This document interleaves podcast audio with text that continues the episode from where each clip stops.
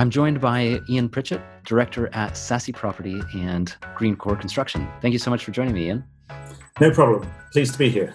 So, can you? The way I like to start these conversations is really just by taking a bit of a, a bit of a back background. Um, so, can you please start by describing the problem that I suppose both Ssassy Property and Greencore Construction solve?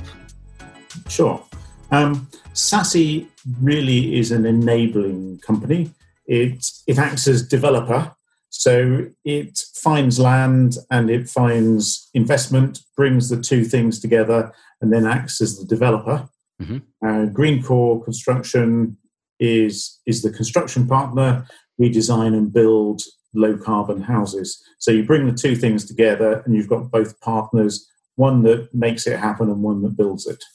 That's very cool. And so the, the the the, main challenge, I suppose, that I was at least when I when I was looking into Ssassy, uh, I I saw that typically forty to sixty tons of CO two are emitted in the construction of a house. That's right. The average new house is responsible for 40 to 60 tons of CO2, probably 50 to 60 tons of CO2 at the construction stage. So that's wow. everything from mining and quarrying materials processing them, firing them, um, transporting them, packaging them, all of those sorts of things. By the time they actually get to the construction site and get built into a house, you've got 50 to 60 tons of CO2 emissions. So that's before you've done anything. Um, yeah. So we set about getting that to zero or as close to zero as we can. That's incredible. And so, how, I mean, how do you do that? That sounds like a big job. Um, it's it's like all these things. It seems difficult until you know how. Um, what we have is a, a great advantage on our side, and that's nature. Um, trees and plants absorb carbon dioxide as they grow, and they turn it into cellulose. And if you work your way through the maths and the chemistry, you find it actually takes 1.8 kilos of CO2 to make one kilo of cellulose. So cellulose is a very useful material. It's everything from wood, wood products, fiber insulation, natural fiber insulations, uh, cellulose-based insulation, all of that sort of things. There's a whole range of uh, plant-based products that all lock up carbon. So when we design our houses, we have a series of choices to make, and we can use things like brick and concrete and steel, or we can use timber and natural fiber insulation. If you make the right choices, you get something that looks beautiful, lasts a long time, performs very well thermally, but also has as much carbon locked up in all of those materials as there is emitted in the things like the glass and the steel and the things that we can't avoid. And so we can get a house designed to have a, a zero carbon footprint, sometimes lower than zero, sometimes just above zero. But on average, it's a zero carbon footprint, and it's all just using the natural qualities of, of bio based materials. That's really cool. So basically, instead of using something like brick, which this never occurred to me until you just mentioned it. I mean, brick requires actually quarrying, right? I mean, you, you have to get stone from somewhere. Uh, so instead of all of that, you're just using bio based materials. Yep. Mm. Of course, it's part of an ecosystem that when we when we use bio-based materials, they're they're they're grown in some kind of rotation. So if we cut down one tree, we need to plant multiple trees to replace it.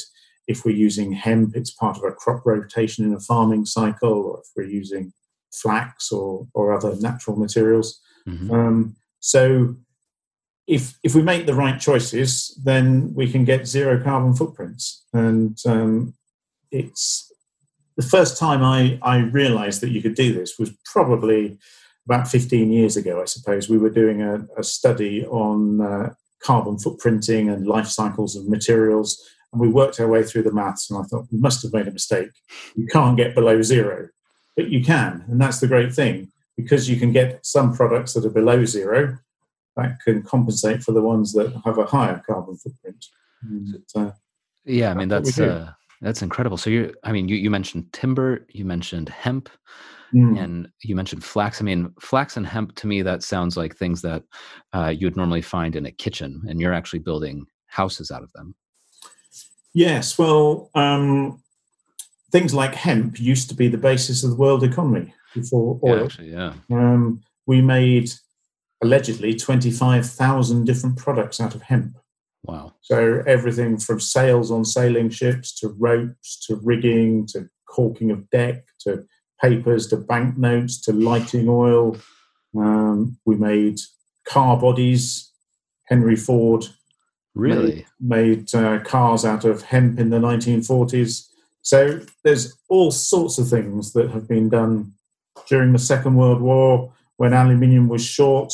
People experimented making fighter planes, Spitfires, out of natural fibers and resins. And so That's there's, incredible. there's nothing new to all of this. The automotive industry has been using bio based materials for the last 15, 20 years as replacements for glass fiber and things. So um, it, it sounds all a bit hippie, but actually, these have got fantastic properties if you if you know all about them and use them in the right way. Yeah, absolutely. And are are they? Uh, I mean, the so the the environmental cost is significantly lower. What about from a from a financial perspective? Are they better for? I mean, are they less expensive? Are they more cost effective? Um, they're slightly more expensive at the moment, Mhm. but again, if you take a holistic view of designing and building a house, um, then we just prioritize different things. We make savings in other areas, so our houses are no more expensive than anybody else's houses. But the exciting thing is, as the as the demand grows and the supply chains improve, it has the potential to get a lot cheaper. Yeah, So we're, we're not seeing much economy of scale at the moment. I'm sure. I'm sure it will get there, especially if uh, if there's any sort of carbon taxing on a variety of different uh, different products that you have to use to actually build things. Yes, yeah, I, I would agree.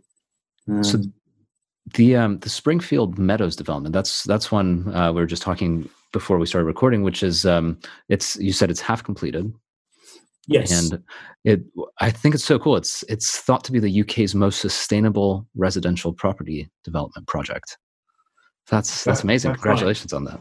well, it's a it's a claim we've made, um, and uh, we we've said to everybody else we'd love to be proved wrong. If somebody else is doing something that's more sustainable, we'd love to know about it. Uh, Sounds like you haven't been proved wrong yet. we we haven't yet. We we've had uh, at least one company come to us and said we're doing something very similar, and and we have a great deal of respect for what they're doing as well. They're doing some great stuff, but um, at the moment we think it's the most sustainable because it's the houses themselves have got zero carbon footprint or very close to zero. And is that Um, again during construction only, or is that actually throughout its lifetime as well? That that's well, first of all, that's during construction, and then the next thing we do is that the houses have got solar panels, PV panels generating electricity on them, and we've calculated the amount of energy they'll use for heating, hot water, cooking, cleaning, washing, uh, small appliances. And we've put enough PV panels on the roof of each house that they should generate as much energy each year as they use. So they will be net zero energy across the year, um, which means they will have very, very low emissions in use, possibly zero, but it depends on which electricity provider the households are signed up to and, and their pattern of use and, and that sort of thing. But it's um, we think it's the only scheme in the country that's got a zero carbon footprint and net zero energy in use. And then it's also certified as a One Planet Living project. Yeah. Uh, now, One Planet Living is is a scheme that's been around for around 20 years, brought in by a, a, a charity called Bioregional, and it's a very simple concept that we've got one planet, and we all need to be living within our fair share of that planet.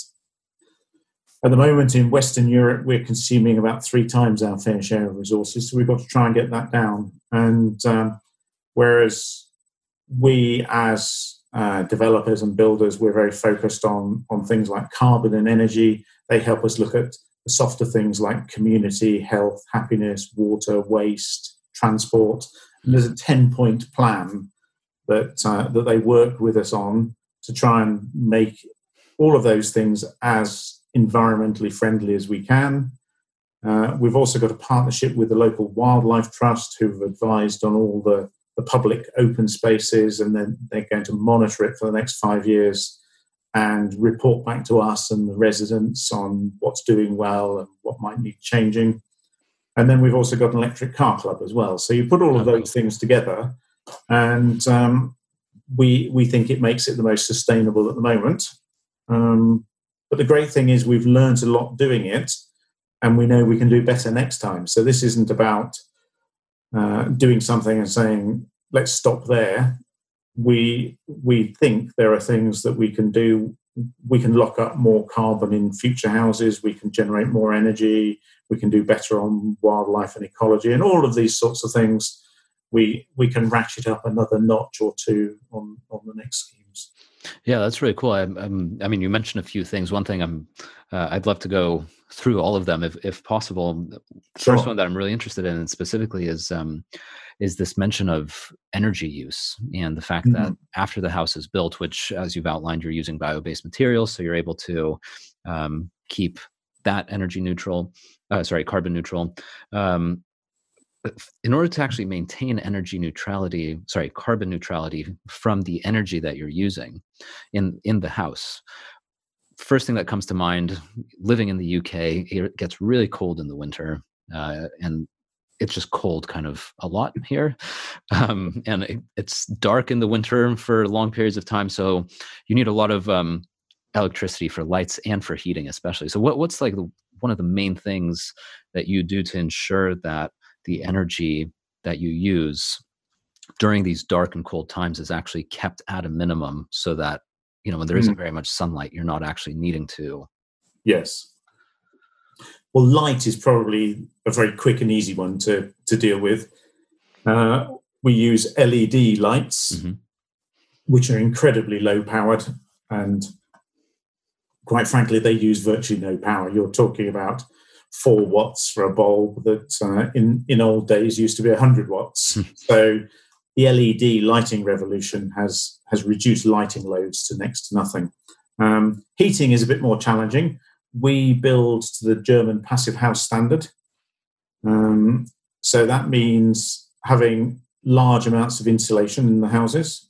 We have triple glazed windows which incidentally the frames of the windows are made of timber as well so we don't use plastic or metal windows they're, okay. they're timber windows but with triple glazing uh, we design out things like thermal bridges that's where you've got something that goes right through the wall that might conduct energy out of the house hmm. we make the houses very very airtight because most heat is lost through unwanted drafts heat leaking out and cold air leaking in Right. So the passive house standard has very strict targets for air tightness that um, that we aim to beat. Yeah. That. Sorry, just to just to jump in, that reminds me of um, I, the the craziest example I saw of leaking out. We when I was younger, uh, living near San Francisco, we had uh, in our house we had like a, an AC unit, if I'm yeah. not mistaken, and it was fit fitted into the wall, and you could actually see outside through where they cut a hole for it. It was just like completely jagged and not yes. Yes. So you could actually, if you look through, you could see trees and things. Yeah. And be surprised. That sort of thing happens in new houses now in this country. so to give you to give you an example, the units are not quite the same, but it, it's it's a reasonable illustration. Building regulations require us to have an air tightness of 10 or below. Mm-hmm. Uh, the passive house standard requires us to be 0.6 or below, so 15 wow. times better than building regulations. And uh, we've now got teams of people who who excel at air, air tightness and try to outdo each other. and, and we've actually managed to get tests that are 10 times better than the passive house standard. So that's amazing. 150 times better than building regulations. How do you test how to airtight a house is? you you basically fit a, a fan you take the front door off you you fit a uh, a fan into the front door and you pressurize the house and measure how much air you have to pump in to keep it um, pressurized and then you run the test in reverse and depressurize it and then you take the average of the two wow um, so you literally vacuum seal it or try to yes now it sounds it sounds a bit crazy because people think well if you if you're airtight that must be an unhealthy environment to live in, like living that, yeah. in a plastic bag or something. But actually, we use materials that are vapor permeable, so so they let moisture pass through. It's a bit like Gore-Tex. So if you wear a Gore-Tex jacket, it's different to wearing a plastic jacket. Mm-hmm. Um, so you don't sweat. It's not an uncomfortable environment. Um, and then the next thing we do is we use a, a, ventilation system that brings fresh air constantly into the living rooms and, and bedrooms, and it takes stale air out from the kitchens and utility rooms and toilets and bathrooms and things. But all of that air passes through a heat exchanger. So the, the energy from the air that you're taking out of the house is used to warm the fresh air coming in. So huh. you, you recover over 90% of the heat in, in the ventilation system. I see. Um, so all of those things, when you put them together, none of them are, are that difficult. But when you consistently do them, it means your, your energy requirement for heating comes right down. So so the house needs very, very little heating. 10 watts per square meter is the, is the, the target for passive house. That's incredible. Um, so we don't have things like letterboxes because letterboxes are just a big hole in your front door, aren't they? Yeah, exactly. Um, so we have a box outside that the, the mail goes in. Revolutionary. Um, yeah, just things like that. Yeah. Um, I mean, it, so, it. So then get that gets the energy requirement down very low. We have A rated appliances. The hot water is generated by a mini air source heat pump, so it has the benefit of, of a, a coefficient of performance that every unit of electricity you put in, you get three or four units of hot water out of it. So all of these things multiplied together mean that you don't need enough, that much energy and you can get enough panels on the roof to generate all of that. Mm-hmm. Even in the winter when it's relatively dark. No, I mean this is across. It's an average across the whole year. I see. So okay. in in the summer you'll be generating more than you need, and some of that will be exported back to the grid. And in the winter you'll be generating less than you need sometimes, and you'll import from the grid. So it's about trying to to have an average across the year. So that's why it's net zero energy. Makes sense. Um, but we we do put batteries into the houses as well, so that um, we can store as much within the within a day or two. You know, you if you've got an excess, you can store it, and uh, you can buy electricity at night when it's cheaper, and that helps balance the grid. So there's a number of things like that. Yeah, that's really cool. So it's it's doing a series of little things. None of none of them on their own are are amazing, but they all add up together. Yeah, I think that's. I mean, that's very true for a lot of different things, especially like when you look at personal development, for example, you know, when you start stacking a lot of little habits together, yeah. that's where you start mm. becoming successful. It's not just one yeah. thing. Marginal gains. Exactly. Exactly. Yeah. yeah. Um, or kaizen, as the the Japanese call the term. Um, the other the other interesting uh, thing you mentioned was about, and I saw this written on your website multiple times, is the, is the term wildlife rich and I, I, think that's really nice in terms of uh, like a property development to think of it as wildlife rich. So, what does wildlife rich in in uh, in in the context of a property development mean? Well, um, it's it's a number of things. So, the, the, first thing is the basic layer is that uh, we have to make sure that turning uh, grassland and woodland and you know a greenfield site mm-hmm. into a, an area where people live in it doesn't reduce the biodiversity and wildlife. So we've under the planning law, we've got to at least have uh, no loss of, of habitat. Uh, we want to make sure there's a positive gain. So we do things like planting wildflowers to encourage insects, butterflies, putting things like log piles in, which include which uh, attract insects and beetles. Uh, we plant more trees. We have hedgerows. Hedgerows are mixed species so that they don't all generate pollen and nectar and flowers at the same time. It, it, it spreads the life of the season as much as possible. Um, we try to provide wildlife corridors for things like hedgehogs to be able to move freely across the site and into the woodlands next to us and, and that sort of thing. So, uh, um, in some cases, we've been able to include green roofs on some of the houses. Really? Um, that's a, a, an optional extra for the clients, but some of them have, have taken up on that. It's amazing. I, have actually heard that green roofs are also really good for going back to energy um, uh, for lower usage of energy because somehow they're good for the heat. They they do provide insulation to the the buildings below. We've got a lot of insulation anyway, so that's marginal. They they help with the speed of runoff of water. So when you get heavy rain, they slow it down. They take the pressure off the drainage systems on the site. So mm-hmm. they have lots of benefits. Speaking of drainage, is um, just a thought. Uh, do you have any interests in looking at rainwater capture? Again, it's one of these things that uh, is an optional extra for people. So some of um, some of the people here are having rainwater harvesting. This project is what's called a custom build project. So it means people can come along, they choose their plot, they buy the plot, and then we build the house for them. Um, so Ssassy sells them the plot, and then Greencore builds the house for them. And we go through a whole series of choices that they might want to move internal walls, customize a few things. They they choose kitchens, bathrooms, tiles, green roofs, rainwater harvesting, and all of those wow. sorts of things. It's like specking a car when you when you buy a car. Yeah, that's really cool. And uh, the uh, the the third point you mentioned was working with One Planet Living. Um, I looked at their website. They have a.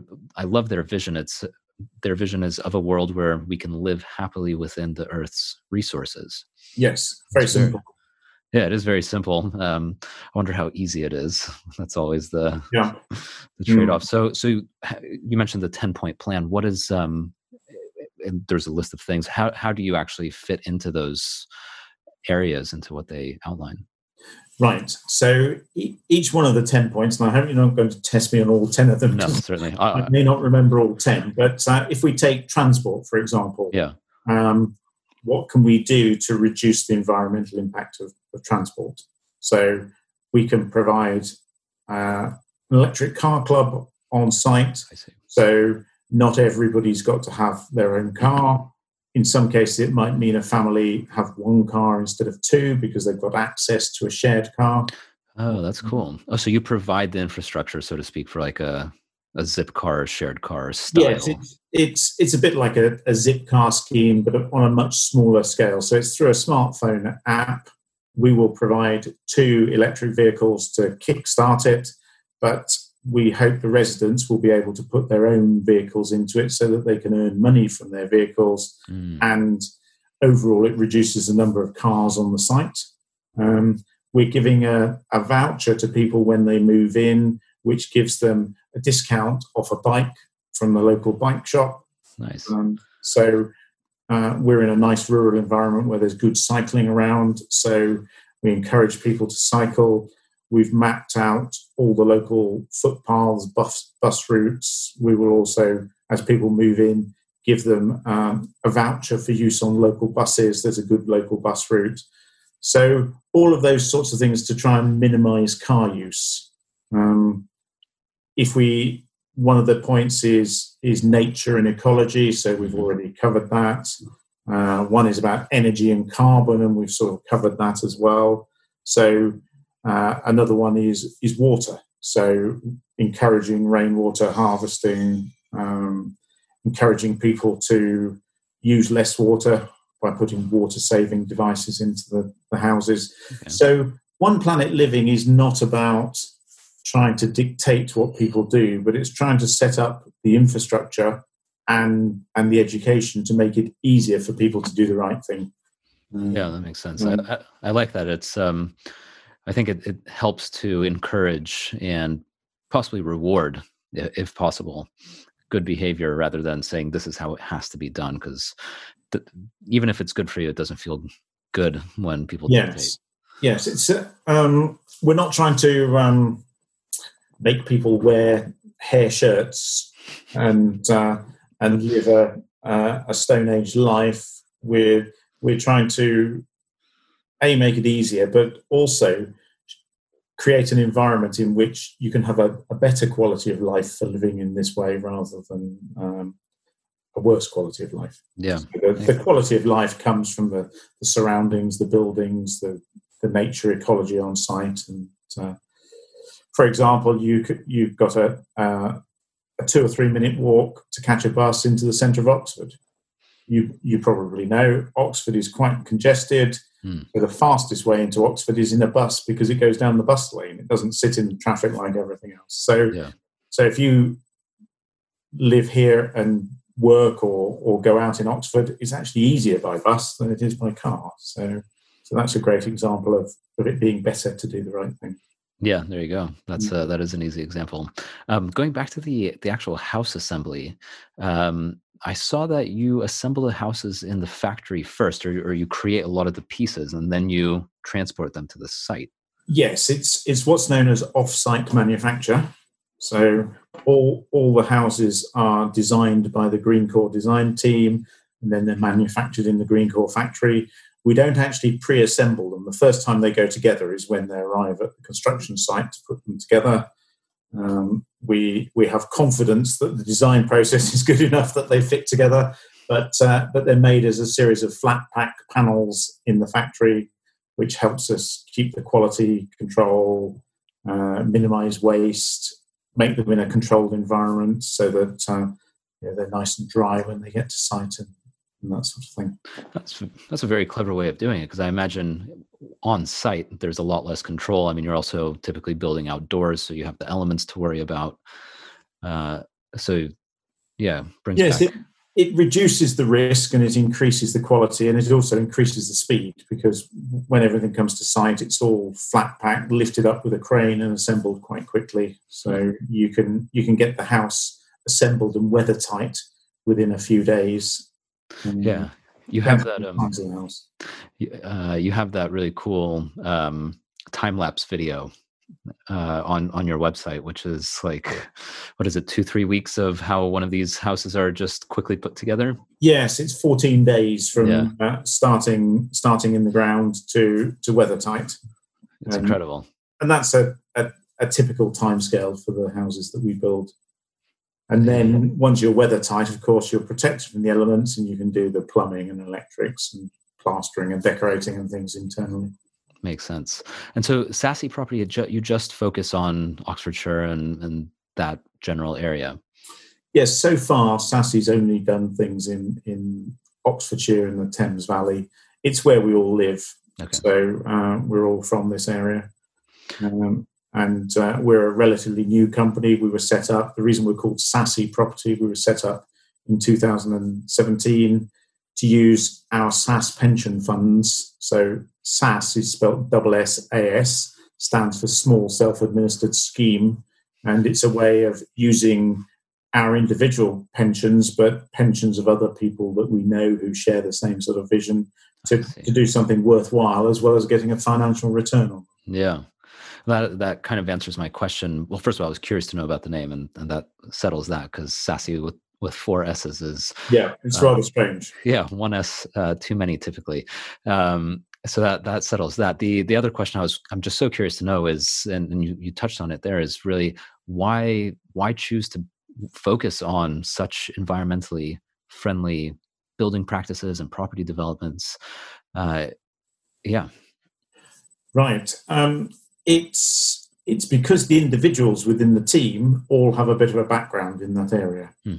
So I have been in construction for 33 years. The last 20 years of that has been doing environmental construction products and projects, and uh, uh, so it fits naturally with me. But uh, our CFO has a background in uh, renewable energy and fuel cells and has been pioneering um, entrepreneurial green startup businesses for many years.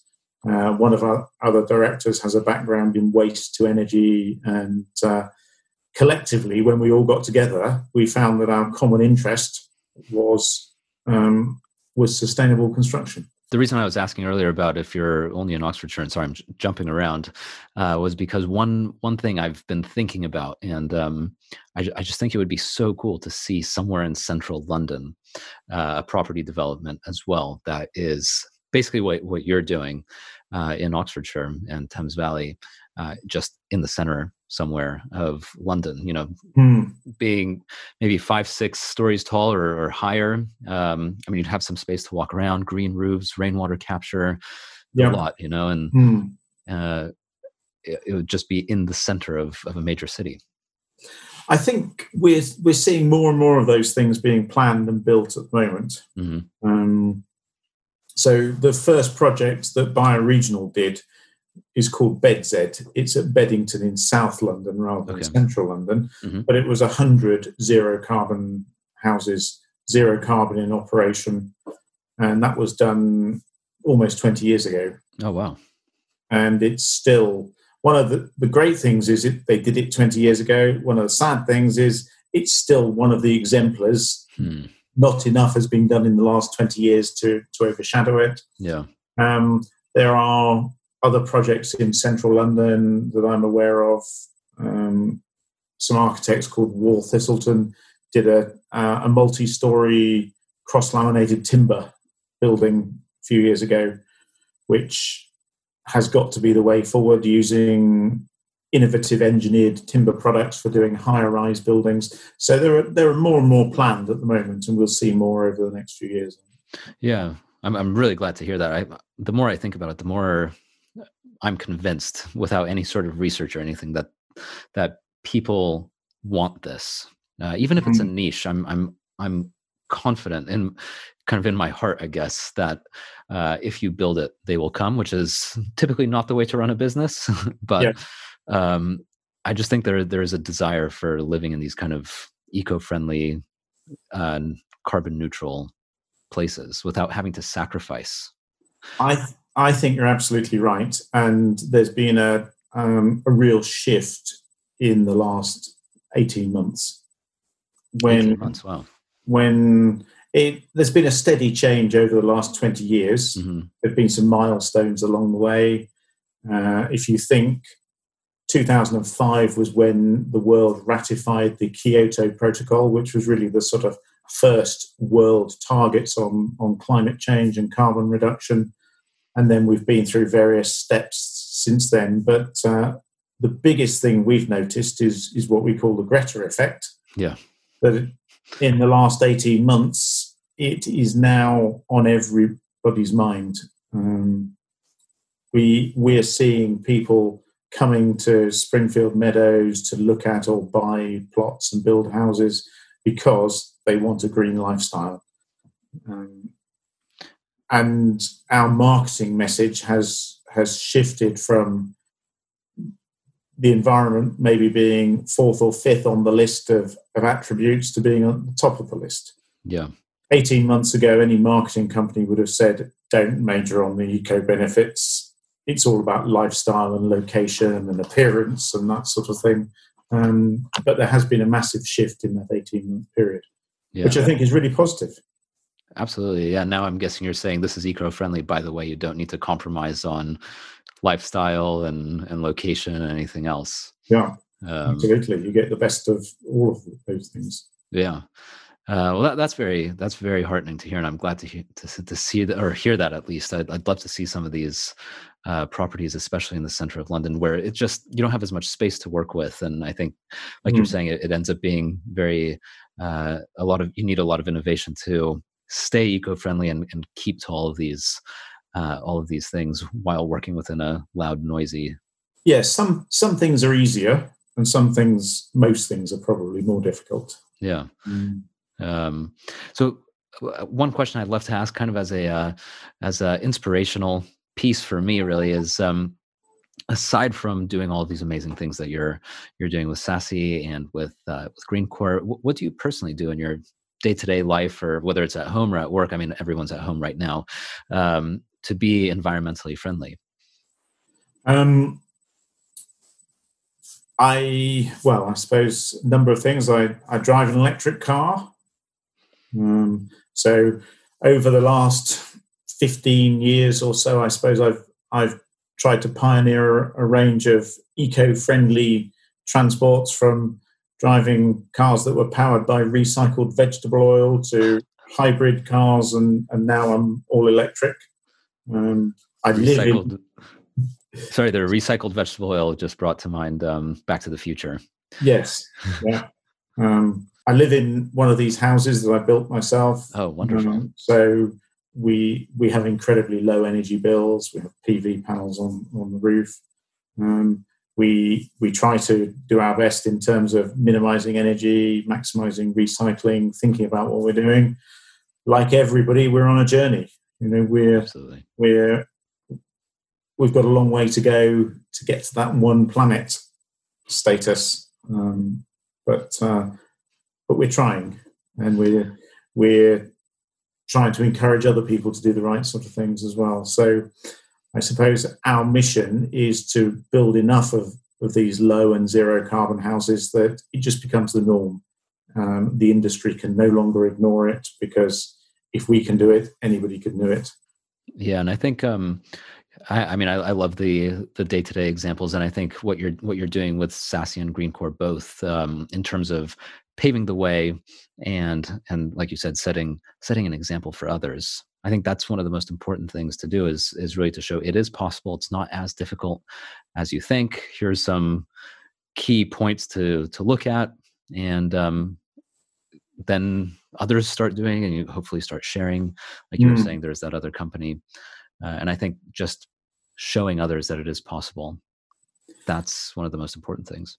I, think so. And uh, uh, if you go back to um, the the 1950s, nobody had run a mile in under four minutes. Right. And uh, Roger Bannister was the first person to run a mile in under four minutes. Everybody said it was impossible. Within a year, another six people had done it. So it, it's actually showing people that you can do something that that uh, allows them to to free up their mind to be able to do it themselves. Exactly. So um, it's not easy to do. Uh, it's not easy to do the first time, but once you learn how to do it, it's not difficult to do it either. So, uh, so it is about trying to trying to sort of pave that way and show people it can be done. Yeah, paradigm shift. Yeah. Um, well, Ian, thank you very much for your time. Really enjoyed it. It was very educational. Uh, and so, where can people learn more about about Ssassy, about Greencore, and if they're interested in in living in a green or, or carbon neutral home, where can they learn all about it? Yes, so you can learn about Ssassy by coming to the the ssassyproperty.com website. So that's Ssassy with two S's at the front and two in the middle. Um, or you can go to the greencoreconstruction.co.uk website. You can, when the lockdown's over, you can come and visit Springfield Meadows and look at there are still a, a few plots available. Um, or, or Greencore's also built some other houses recently, which are available for sale in the Oxfordshire area as well. So um, visit Greencore or Ssassy's websites, and uh, if you're interested, make contact with us. Come and have a look at what we've done. Yeah, and before the lockdown's over, you have plenty of photos and lots of resources on the websites to look at. So uh, yes, and uh, and we've got more photos coming all the time. We've we've actually finished um, six houses in in the last four weeks. So really fantastic. We, have been able to uh, carry on by taking some sensible measures about social distancing and uh, and still getting some houses. Finished. Oh, that's excellent. That's good, and and it's great to hear that you're pro- able to provide work for for people because right now is the most important. That's one of the most difficult things. Is you know it what is. you do. Yes. Yeah. So, yeah, Ian, again, thank you very much for your time. Really enjoyed the conversation. And, thank you. Uh, great to see that even in, in construction and all these other, uh, the, all the areas around it, you're able to reduce your carbon and heal the planet while you're doing it. Thanks, Daniel. Take care and stay safe. Yeah, thank you very much. You too. Thank you very much for listening to this episode. If you enjoyed it, give us a five star rating. And also, please subscribe, whether on your podcast app or on YouTube. And that way you can be the first to know about new episodes. Thank you very much and talk to you soon.